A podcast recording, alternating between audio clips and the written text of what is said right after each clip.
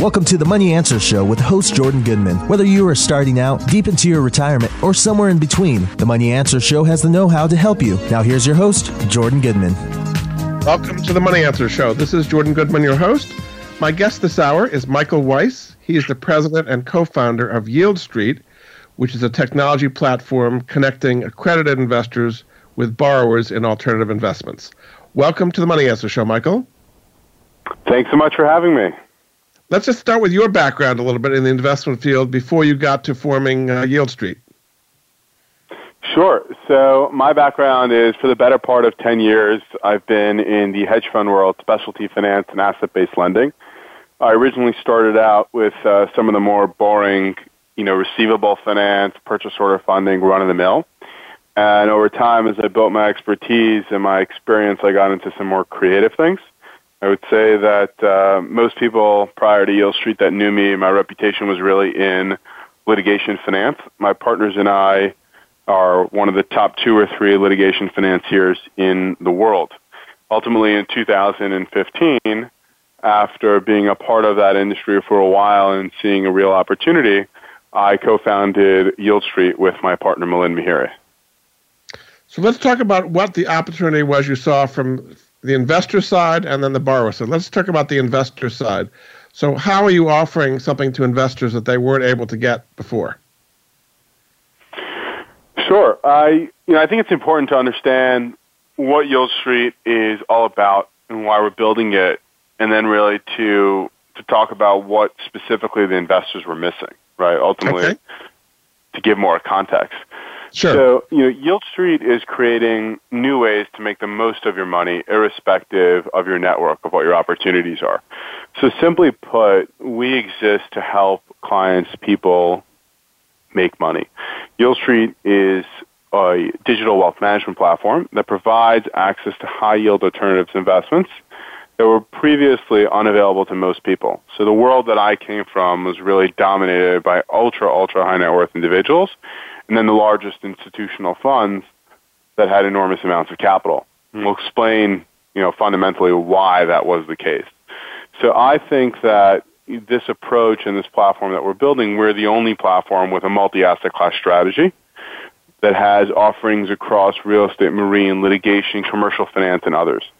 And our investors are loving it. We're growing like crazy. Investments sell out in record speed, seconds and minutes. We have over 500 million completed on the platform. We've generated a net return to investors of about 13% since inception, and we returned about 200 million of principal and interest. So that's kind of who we are, and I think that your specific question was, what is the opportunity? What are we building? Right? Like, kind of, why did I do this? Is that what you were? Right. You were wondering? Yes, that's right. Mm-hmm. Sure. So there were three things that were chipping away at me over the years um, in the hedge fund space. And finally, in 2014, at the end of 2014, they kind of really came out. So one is that as I started out in my career, I had spent a lot of time raising capital. And I started out by going to a group of high net worth individuals who would give me anywhere from call it 750 to 10 million dollars each. And what I realized was that it was a necessary means to an end but that's not really where I thrived or what I enjoyed. What I personally enjoyed most about what I did those years was understanding interesting investments, rolling up my sleeves, getting into the weeds of it, seeing opportunity where others didn't as much. And in order to to complete those investment opportunities, I had to spend the time raising capital. So one is that I felt that there must be other managers, and I started talking to other people in similar positions, and we all kind of had the same issue that we were spending more time than we should raising capital, when really what we enjoy doing and where we make money is in the actual underlying investment. The second thing is that the people who are largely responsible or very much at least a part of my success over the years, the people who stepped up, who invested with me, who gave me capital, and who trusted me, uh, as I got bigger, I was really no longer able to continue servicing them and taking money from them. So you find yourself when you begin, you know, really trying to build these relationships, raising capital, going out, meeting people, flying around the country and the world. And then there was a tipping point where I started to do you know, nine-figure opportunities, and I had to go back to the bigger institutions. And from a regulatory and, and an administrative standpoint, it became very difficult for me to accept capital from high net worth individuals. And as you can imagine, as the years went by, uh, my reputation continued to grow and people kept returning interest in getting their money back, so would the number of phone calls that I would get. Hey, Michael, this is so and so. I got your number from Joe or from Todd or from whoever. I'd love to do the next deal you're doing. And that became very hard for me to do, ultimately impossible. So what bothered me a lot was that as a young guy who was given a lot of opportunity and trust by a particular group of people, I could no longer repay the favor, say thank you, and enable them to co-invest with us. And that didn't bode well with me. I felt that that was a bit of a smack in the face. The third that was lingering for probably the longest time, but I didn't really have a way to fix it, was in 2008 era. I remember the holidays 2008 tons and tons of people that I knew and some that were very close to me lost a majority of their net worth in the equities market. And the market plummeted. These people were regular businessmen and women. And the fear of what was going on in the market had them pull out their money. Now, obviously, that's a fundamental mistake, but I remember being young and maybe a little bit too cocky and I said to a particular person, I said, I understand how you can be so stupid to put most of your money into the market. And he looked at me and he said, that's what everyone does. And yeah. at first I thought that that was the worst answer. But the truth is that that's what people did, right? You worked, you had your savings, you put it in Charles Schwab or Raymond James or wherever it was, and you would hope that over the following 20 or 30 years or when you would need your money that it would increase. The challenge is that I find people ultimately need to take capital out of their savings in different life events. So one is upon retirement, and two is when they need to supplement their income because something negative happened, whether it's a health issue or loss of job or loss of income. And a recession is very much a time where people dip into their savings. But if you have to dip in when the markets are down, then that's a very that's a very dangerous cycle because it's hard to recover the money that you took out. And the point of all this is what I realized was over and over that the people that were participating in this high yield alternative ecosystem were the richest people in the country and the world and the institutions. But the average Joe could not go and get into, you know, the next skyscraper built in New York or the next fantastic real estate project or this great litigation finance opportunity or the shipping opportunity. It wasn't available to them. And the reason it's not available to them is because managers don't have time to run around the country and the world collecting $5,000 checks. Yeah. So naturally, the best opportunities were limited to a very, very small subset of the market. And to me, I fundamentally believe that a richer world is a better world, is a safer world, is a healthier world. And I thrive off seeing people that work with me or for me or my friends – become more and more successful, and I wanted to be able to be a part of that. I wanted to take the skills that I had learned over the years and be able to make them available to more people and try and do something more than just make some money. And that's really when Yield Street came out. And the impetus for Yield Street was at the end of 2014 when the Jobs Act had come out, which really allowed for people to generally solicit, to market for investors. Yes. And looking at technology, you know, those were really the two the two reasons behind the ability to finally, you know, come up with a business and found Yield Street to support these frustrations that I had from my side. So these offerings are all through the so-called Regulation A plus, uh, authorized by the Jobs Act. Is that it wouldn't have been possible without that law? So it would not be possible without the Jobs Act, but they're not Reg A plus. These are 506c. So fundamentally, the difference for us is that historically in the financial services business, you were not allowed to advertise to investors. Yes. And what 506c is, it's some enhanced regulation that required managers to to provide additional tests. So, for example, if an investor would go to a hedge fund, on the old model, they would just say, "Hey, I'm worth X million dollars," and that would be it. Today, under 506c, if you market for investors, you have to have some verification processes in place to ensure that they are in fact. But ultimately, what it means is that you can now use digital marketing and other forms of mass aggregation, of getting in front of the masses to raise capital. And what that means is that I can now have a thousand people invest in an opportunity and not just 10 meetings. So I can now, if somebody wants to put in $10,000, that's great. If somebody wants to put in $2 million, that's great. But they're treated exactly the same because you can leverage technology and you can leverage mass marketing. And without so the two of them, a business like Yield Street can never exist. How does technology allow you to do this, to offer uh, these offerings to a wide variety of people? Oh, in so many ways.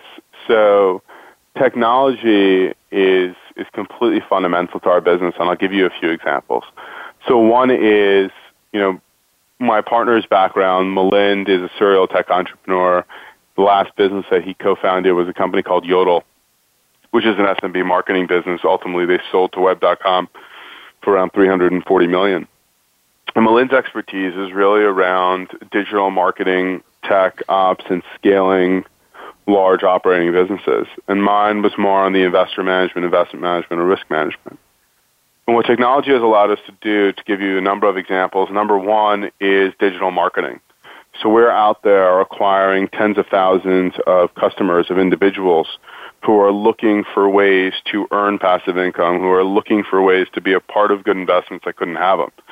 So managing that is only possible technology. Two is our entire website the way in which we deliver these opportunities is only made available through technology. Right? In order for us to be successful, we had to have a platform that could provide for an enjoyable user experience, for transparency, for ease of use. So, like for example, we've processed 250,000 distributions, and we only have two people in the ops team. You know, an organization like that would have had dozens and dozens of people prior to the use of technology. So everything that we do, our loan management system, our risk management, our some of our due diligence, our machine learning, everything that we do here without the technology would be impossible. Very good. We're going to take a break. This is Jordan Goodman of the Money Answer Show. My guest this hour is Michael Weisz. He's the president and co-founder of Yield Street, which helps people get high yields on their investments through this technology platform. You can find out more at yieldstreet.com. We'll be back after this.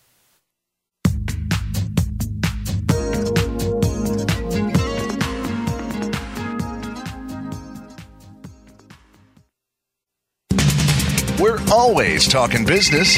Talk to an expert. Call now toll free 866 472 5790. That's 866 472 5790. Voice America Business Network. We've all been there, struggling to keep up with credit card payments, searching for a simpler, safer way out of debt. Well, here it is. Cambridge Credit Counseling is a nonprofit service that has been helping people reduce or eliminate their credit card debt for over 20 years. Most of us have made late payments and even gone over our credit limits. Before we know it, our balances are out of control and we can barely afford to make the minimum payments. If this sounds familiar and you're ready to take control of your debts, call Cambridge right away at 1 800 897 2200 for a debt free analysis. Cambridge will work with your creditors and may be able to reduce your interest rates and get you out of debt fast. In fact, Cambridge's typical debt management clients save almost $150 every month on their credit card payments, and they're debt free in just 50 months. So there is a simpler, safer way out of debt, and it all starts with Cambridge Credit Counseling. Call 1 800 897 2200 for your free debt analysis. Cambridge Credit Counseling is a Massachusetts based nonprofit agency providing services nationwide. For complete licensing information, information, visit them online at cambridge-credit.org. Jordan Goodman is an affiliate. He recognizes quality solutions, forming relationships to help improve the lives of his listeners. Many industries have been revolutionized by technology in the last decade books, music, TV, communications, and now it's happening to our money and the way we pay. Tune in to Breaking Banks with Brett King for a look at how technology and customer behavior will bring about more changes in banking in the next 10 years than in the last 200 years. Listen every Thursday at 3 p.m. Eastern Time, noon Pacific on Voice America Business Channel or on AM 1160 The Voice. You'll never look at your bank account the same again. We're always talking business. Talk to an expert. Call now, toll free, 866 472 5790. That's 866 472 5790. Voice America Business Network. You've been listening to the Money Answer Show with Jordan Goodman. If you have a question for Jordan or his guest, please call us now at 866 472 5790. That's 866 472 5790. Now back to Jordan. Welcome back to the Money Answer Show. This is Jordan Goodman, your host. My guest this hour is Michael Weisz. He's the president and co founder of Yield Street, which is a technology platform connecting accredited investors with borrowers. Welcome back to the show, Michael. Thank you, and thanks for having me. So let's talk about the role of alternative investments like this in somebody's investment portfolio when we've had tremendous volatility in the stock market recently and relatively low yields on cash and bonds. What role should alternatives play in somebody's portfolio? So personally, I like alternatives a lot. I think that liquidity premium is just too high. I think that people are paying too much to have liquidity. I think that alternatives is an area on your in your investment portfolio that has consistently performed well when managed appropriately. I know that for myself personally and the people that are close to me, we tend to weight ourselves much more in the alt space than we do in liquid markets. So the investments that people go through Yield Street have a, a, a time period. What is the typical maturity of these investments? I think our longest maturity is 48 months. Our weighted average duration is somewhere in the 30 month vicinity. And is there any liquidity at all if you needed your money before that time, before it matures? Is there any way to get it back? Today there is not, but there will be soon. So you'll have create some kind of a secondary market in the future. Correct. Yeah. Uh, let's talk about some of the specific kinds of alternative alternatives that, that you offer. The first one, I mean, there are many of them, but you have what you call large dry bulk vessel acquisition funds. Explain how that works. Sure. So the shipping industry as a whole was something that I had been interested in for quite some time. And I'll tell you why. I spent about 15 months really learning about that asset class and that business until we decided to launch it. And um, we're about 121 million in in five months in that industry. So what what really excited me about the shipping industry is there's limited downside right? So at the end of the day, if the if the transaction is the right way, the vessel itself, the ship, is made up of steel, and the steel has core value. So at the end of the life of the ship, the ship is scrapped, and you will collect a certain amount based on the tonnage of your ship. So if your ship has 80,000 tons, today if the steel market's somewhere around 460 a ton, then you would get that amount. So what I liked about it was an opportunity to invest in an asset class where there's a real asset base. I like to think of it as floating real estate. And what we saw in that industry is that over the last 10 years, there has been a lot of retraction and banks had pulled out, private equity funds had pulled out.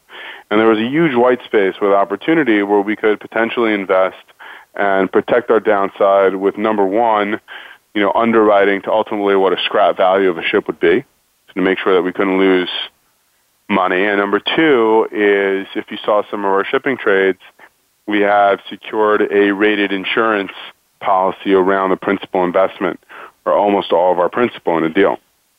So what we do in these types of transactions, and the specific one that you mentioned, is we finance or purchase a ship. We then charter that out. So think of like a lease to a big tenant, and we have consistent cash flow for a period of time.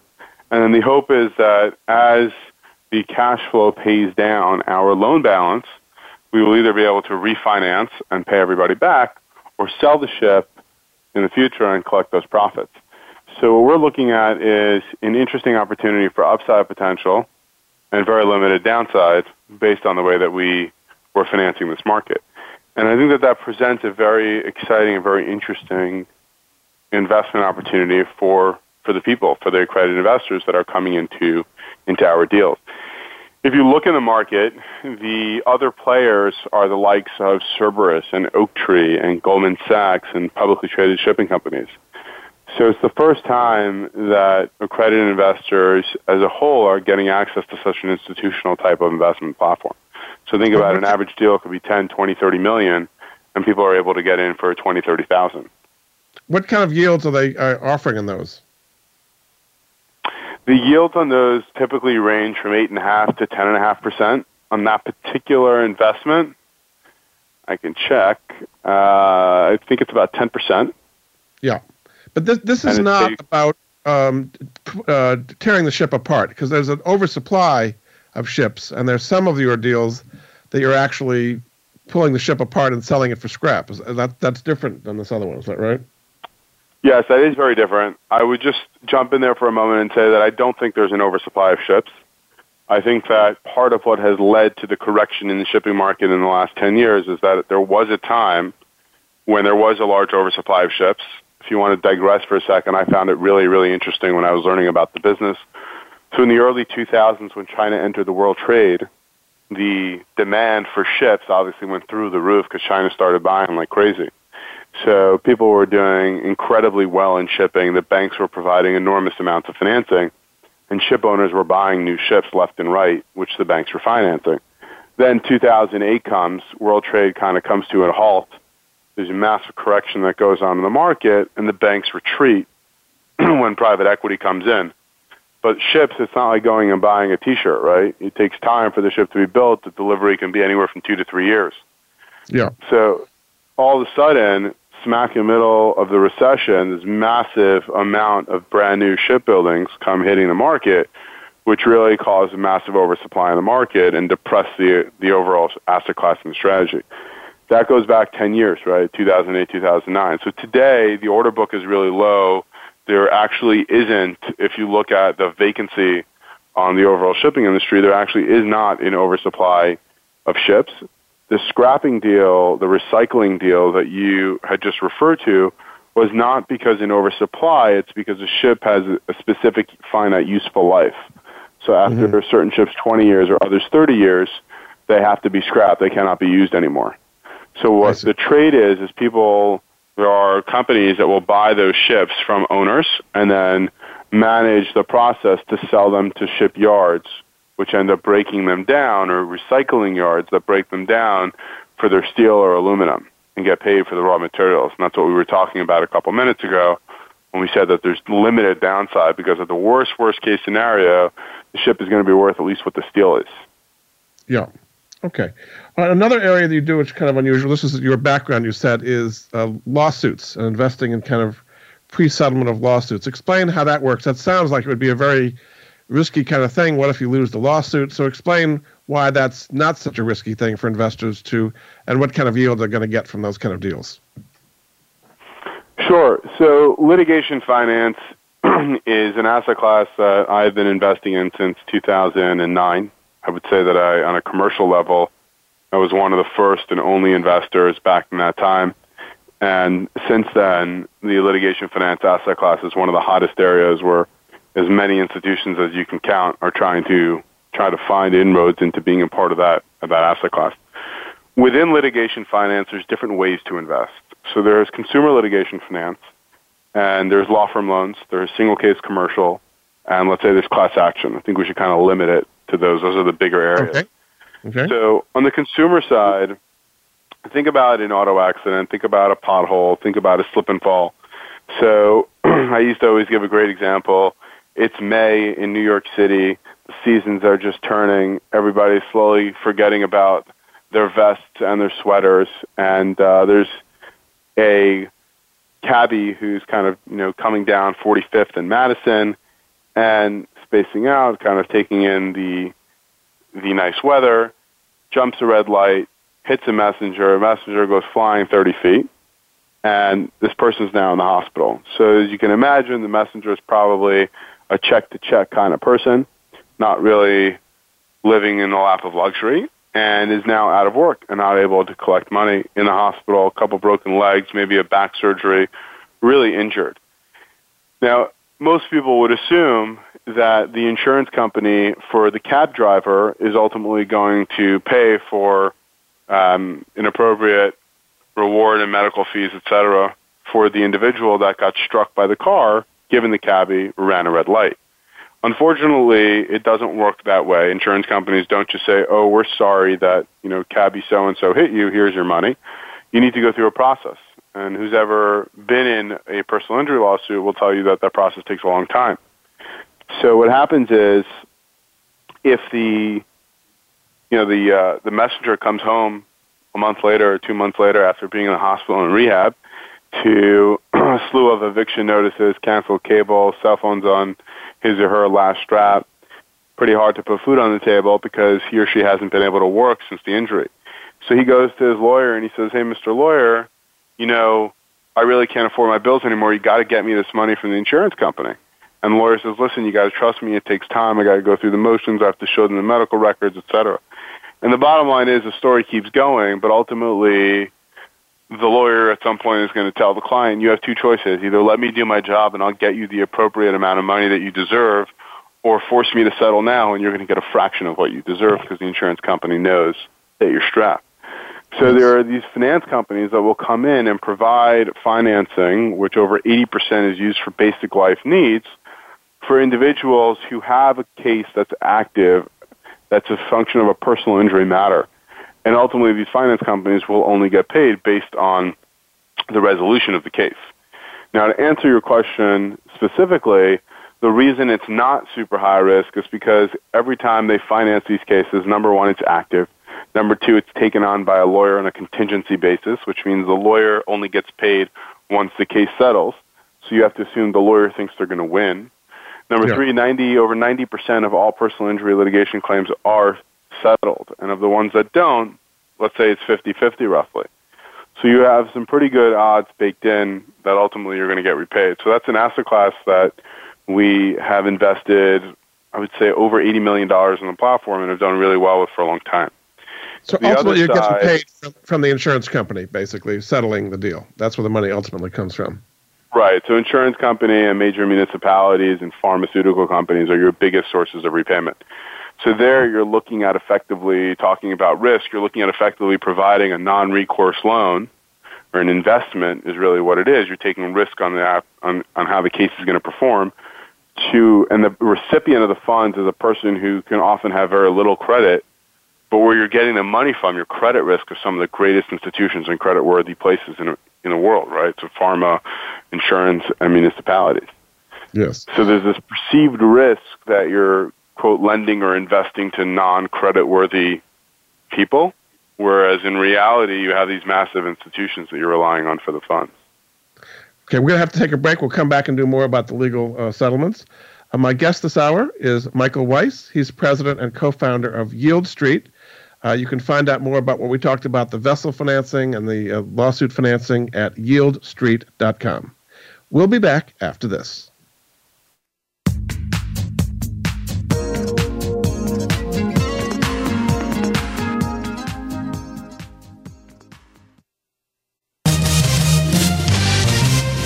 Stocks, bonds, investment opportunities, financial news, and talk.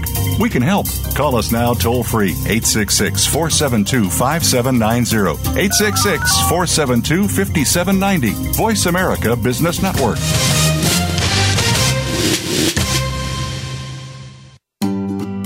Do you or someone you love have a life insurance policy that's no longer needed or not affordable? Did you know that you can sell your policy for cash? Your reason for buying life insurance has probably changed. Thousands of Americans turn to life insurance settlements to help sell their policies. They act as your representative, getting the highest market offer for you. You've got nothing to lose by simply inquiring. If you're over 64 with $100,000 or more of life insurance, you may already qualify.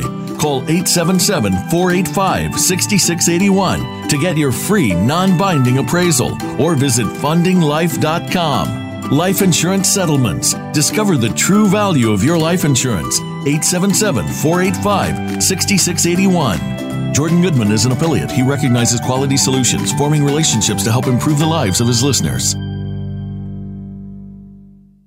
88% of financially successful people read at least 30 minutes a day. They are hungry for knowledge and learning every chance they get. Blinkist gets you there faster than you could ever imagine. Blinkist is the only app that takes thousands of the best selling nonfiction books and distills them so you can read or listen to them in under 15 minutes, all on your phone. I like to listen to Blinkist when I commute to my office.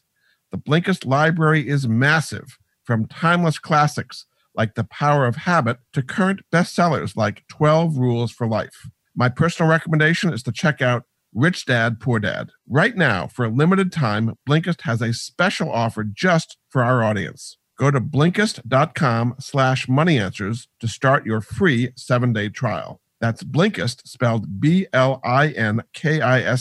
dot com slash money answers to start your free seven-day trial. You can cancel anytime. Blinkist.com slash money answers. You've been listening to the Money Answer Show with Jordan Goodman. If you have a question for Jordan or his guest, please call us now at 866 472 5790. That's 866 472 5790. Now back to Jordan. Welcome back to the Money Answer Show. This is Jordan Goodman, your host. My guest this hour is Michael Weisz. He's the president and co founder at Yield Street. Welcome back to the show, Michael. Thank you. It's great to be back.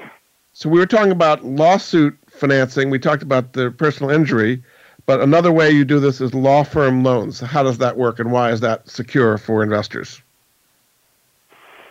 Sure. So, law firm loans is an area that I particularly have been very excited about and liked for the last number of years since I started that. Wow, it's been uh, since 2009. So, what we look for are opportunities to provide a loan to a law firm who predominantly has a large inventory of cases that are usually very diversified, where they get paid on a contingency basis. So the law firm is effectively working on these cases without getting any income until they settle, and then when they settle or win a case, they get a portion of those proceeds. And what excites me is one is I think that there's a lot of alignment of interest between the client, the lawyer, and the lender. Two is that most of the time in the portfolios that we've seen, there's an abundance of collateral and diversification. So a law firm may come to you and say, hey, I'm spending $2 million a month on my budget, and I'm working on this you know, large group of cases that's highly diversified, or I could potentially make 50 or 100 million.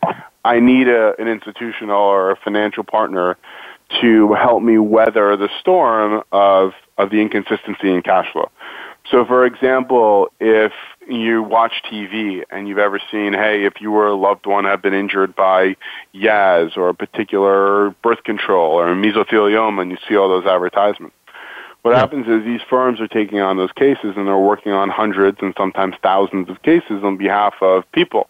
And I think that many of those firms are what's really standing in the way of you know, kind of justice in America, but more importantly, I think they're the only ones that hold corporate America accountable. And these firms often make a lot of money, but they make them very lumpy.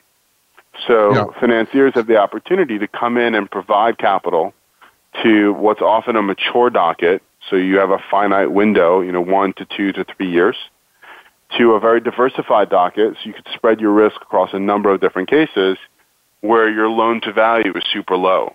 So you could be lending often five, ten times collateral coverage to what you're lending out. And to me, I've done very well in that in that business, and I like that that industry a lot. What is the typical win rate on these contingency cases? Because as you say, they're taking them on. They wouldn't take them off. They didn't think they're going to win. But what is the actual win rate, just roughly, on these kind of things? So it depends who you're talking about. You know, some of the it, the bigger issue isn't necessarily the win rate; it's the duration and the time. So, for example, you know, to refer back to the pharmaceutical, transvaginal mesh that has to be one of the largest mass tort litigation cases that we've seen in 10 plus years. There's probably 300,000 women that suffer from stress urinary incontinence and prolapse issues as a result of a variety of transvaginal mesh products that were implanted in these women. And I mean, I can tell you stories from today till tomorrow about the terrible pain and suffering that many women yep. go through as a result of that.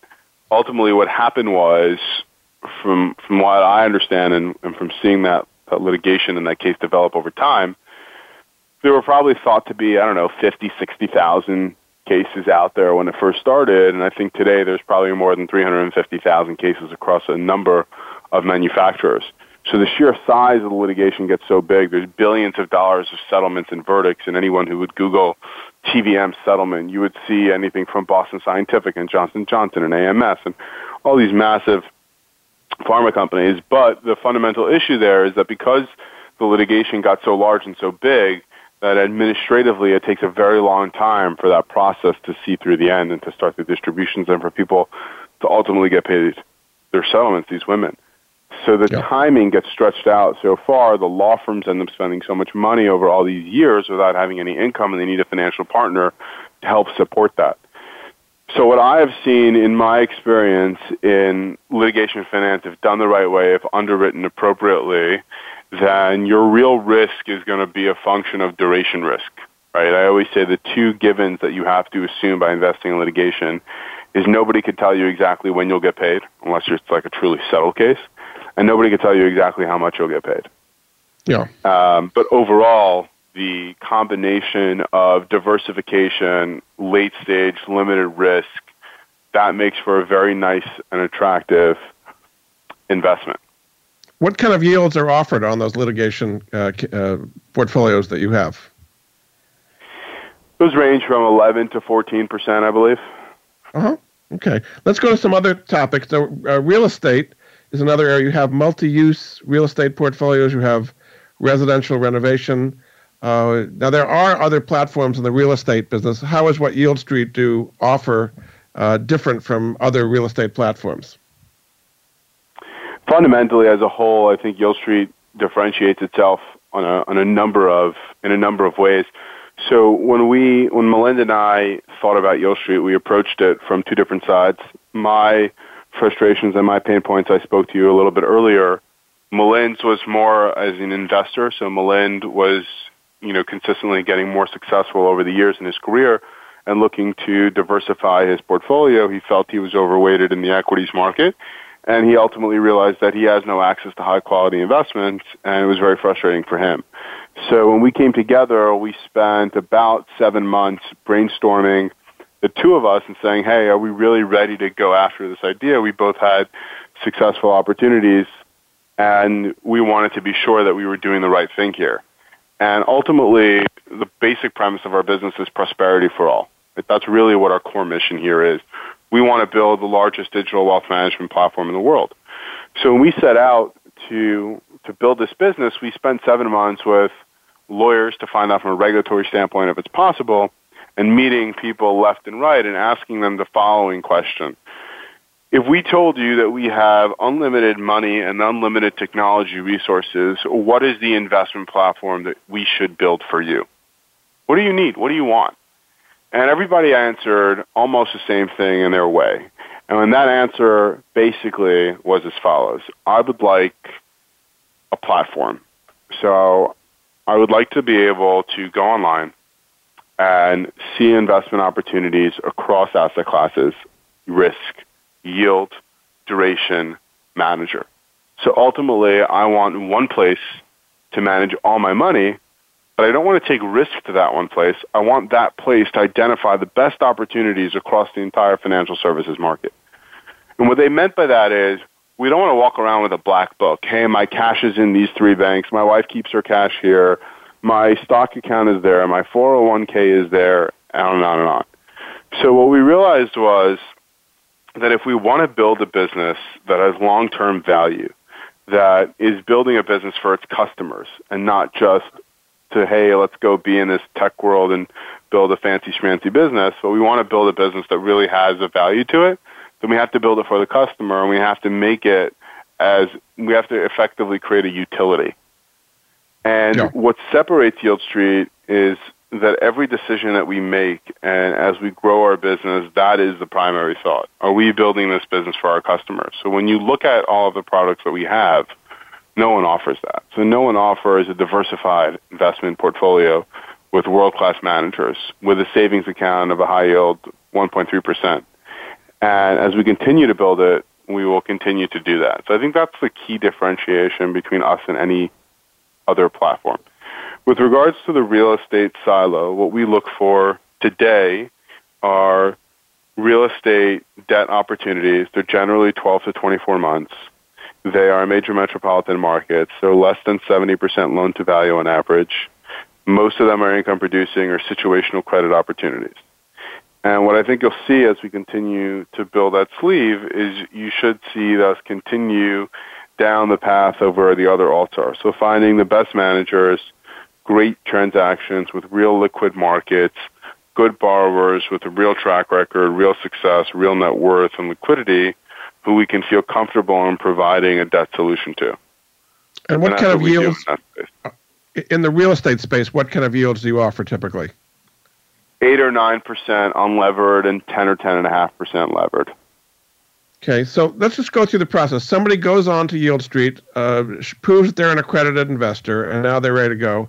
So, uh, tell us the process of actually investing once somebody sees an offering is coming up. Sure, it's actually super simple. It's great.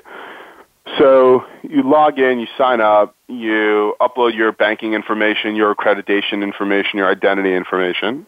That allows us to verify that you're in fact suitable by law to invest, and it allows us to ACH funds from your account and deposit interest and principal back into your account when it's time for us to make distribution. So the way we operate is we'll send out a notification to all of our users, let's say on today's Monday, let's say we did it today and we'll say, hey, there's this new real estate opportunity that's coming online. We're posting all the information, all the agreements, all the due diligence. Click here to view it. And on Thursday at 6 p.m., it will be available for investors. So we really push knowledge-based investments. We push people to study the information and material, to ask questions. We're here to answer them. But by 6 p.m. on Thursday, boom, there's this enormous amount of demand and users and traffic that come onto the site – and literally all you have to do is click the amount that you feel comfortable investing once you've reviewed the material, click submit. You go through a few steps of just agreeing to the disclosures, the documents, the amount, which bank account, and done. It's under 30 seconds you could be invested. We ACH the funds right out of your account, so you don't even have to worry about wires or sending in payments, etc. And then as we receive payments from the underlying opportunity, so let's say it's real estate, the monthly interest, we ACH them right back into your Yield Street account. But uh, some, these are relatively limited offerings. You have more demand than you have supply in many cases. Is that right? That is right. So these things sell out in minutes or seconds sometimes. What what has it been they lately? Can yeah. I mean our our record is actually sold out in under one full second what so we're actually working on that aggressively. We continue to expand the investments team. Our dollar amount and number of investment opportunities and origination keeps moving up. Ultimately, what we hope for is not to be the best store that it's so good that you walk in and there's nothing left on the shelves. It sounds great, but in reality, nobody wants to go to an empty supermarket. So as we continue to scale our businesses and build our teams, for example, in the real estate business, we have a new hire. His name is Mitch Rosen. He's the head of commercial real estate here. Mitch has been in the real estate world for 17 years. He was most recently managing just under a half a billion dollar portfolio for Brigade and before that at Marathon. So we're looking at really finding the best talent on the street in the investment world, letting them come in, running those silos in our business, really scaling those, providing for more origination, more consistency, more diversity, more expertise, and more high quality. And we successfully demonstrated that throughout this year, and you're going to keep seeing that at much better speeds over the next number of months as we continue to make these hires. Very good. We're going to take another break. This is Jordan Goodman of the Money Answer Show. My guest this hour is Michael Weisz, president and co founder at Yield Street. You can find out more about what we're talking about at yieldstreet.com. We'll be back after this.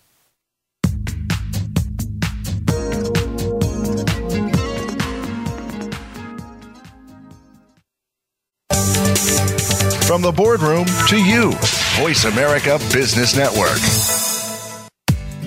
Attention heroes, current and former firefighters, law enforcement, military, medical, or educational professionals. Heroes can receive rewards averaging over $2,500 when they buy, sell, or refinance a home. Heroes come first. Along with the Homes for Heroes is the nation's largest hero reward program. Their mission is to provide extraordinary savings to heroes who provide extraordinary services to our nation and its communities every day. Learn how you can purchase a home for no down payment, no closing costs, and get money back at closing. Find out how you can own for less than you may pay for rent. Get your hero rewards at heroescomefirst.com. That's heroes, H E R O E S, comefirst.com. 888 437 6114. Jordan Goodman is an affiliate. He recognizes quality solutions, forming relationships to help improve the lives of his listeners.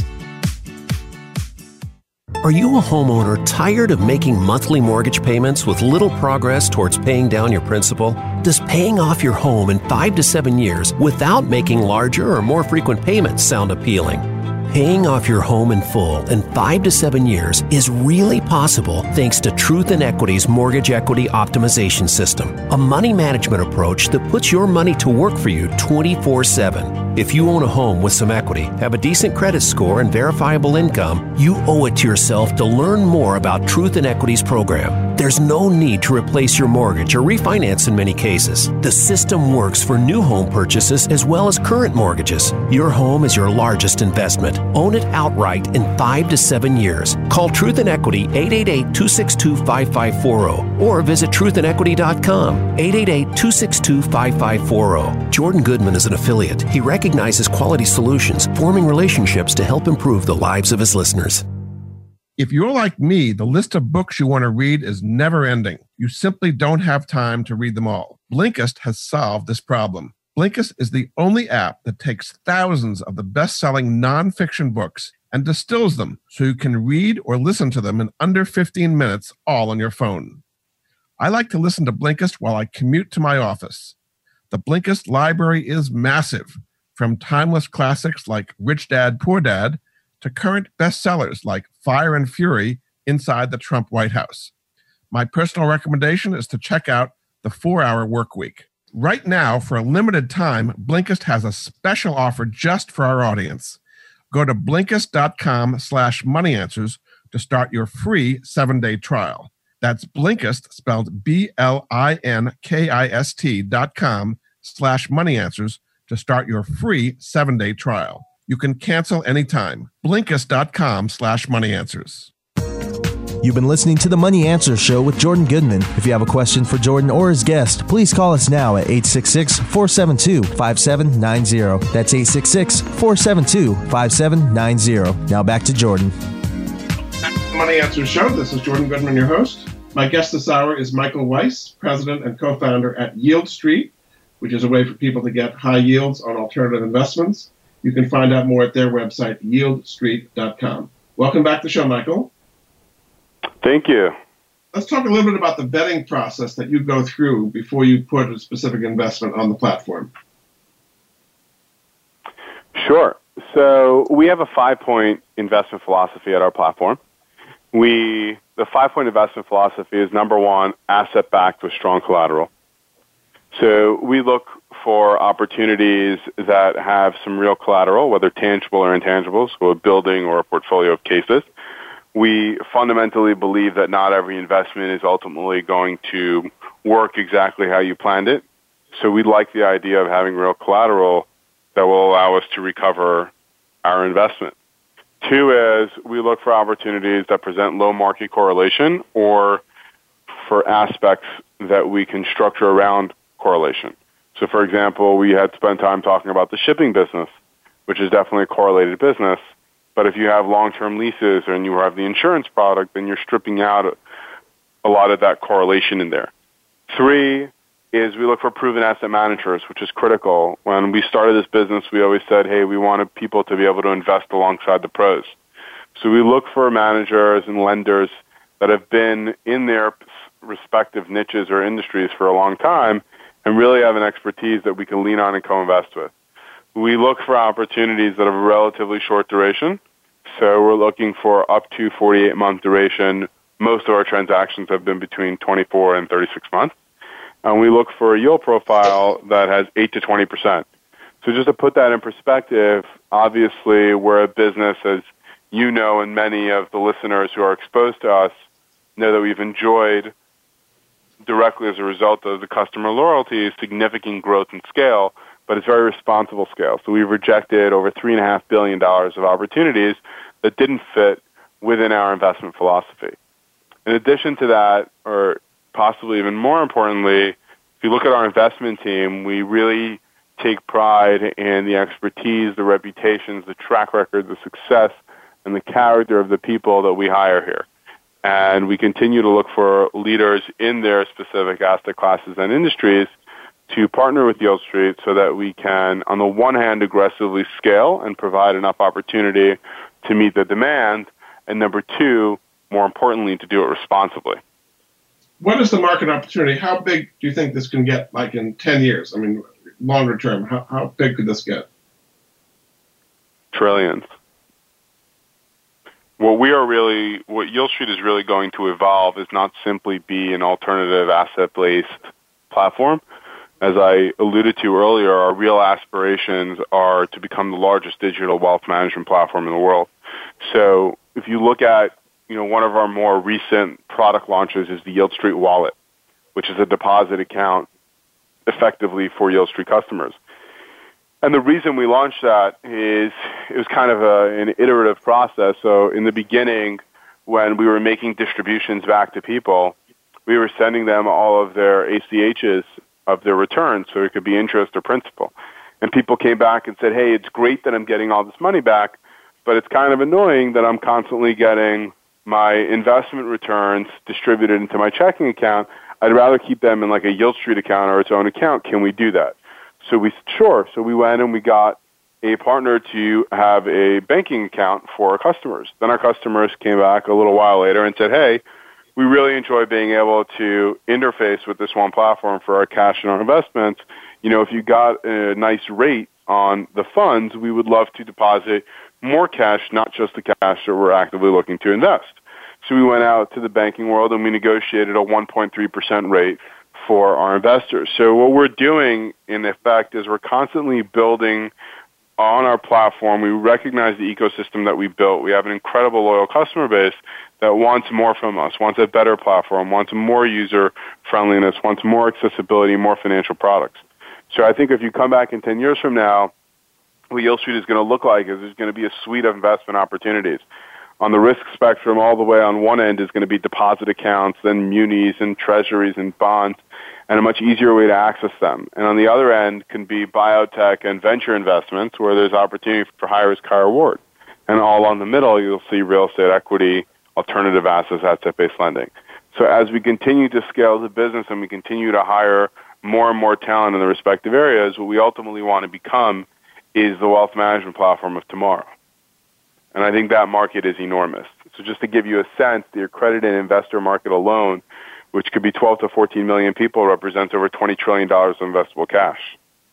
And we intend to move downstream to non-accredited in short order. So I think that the market opportunity is trillions and trillions of dollars.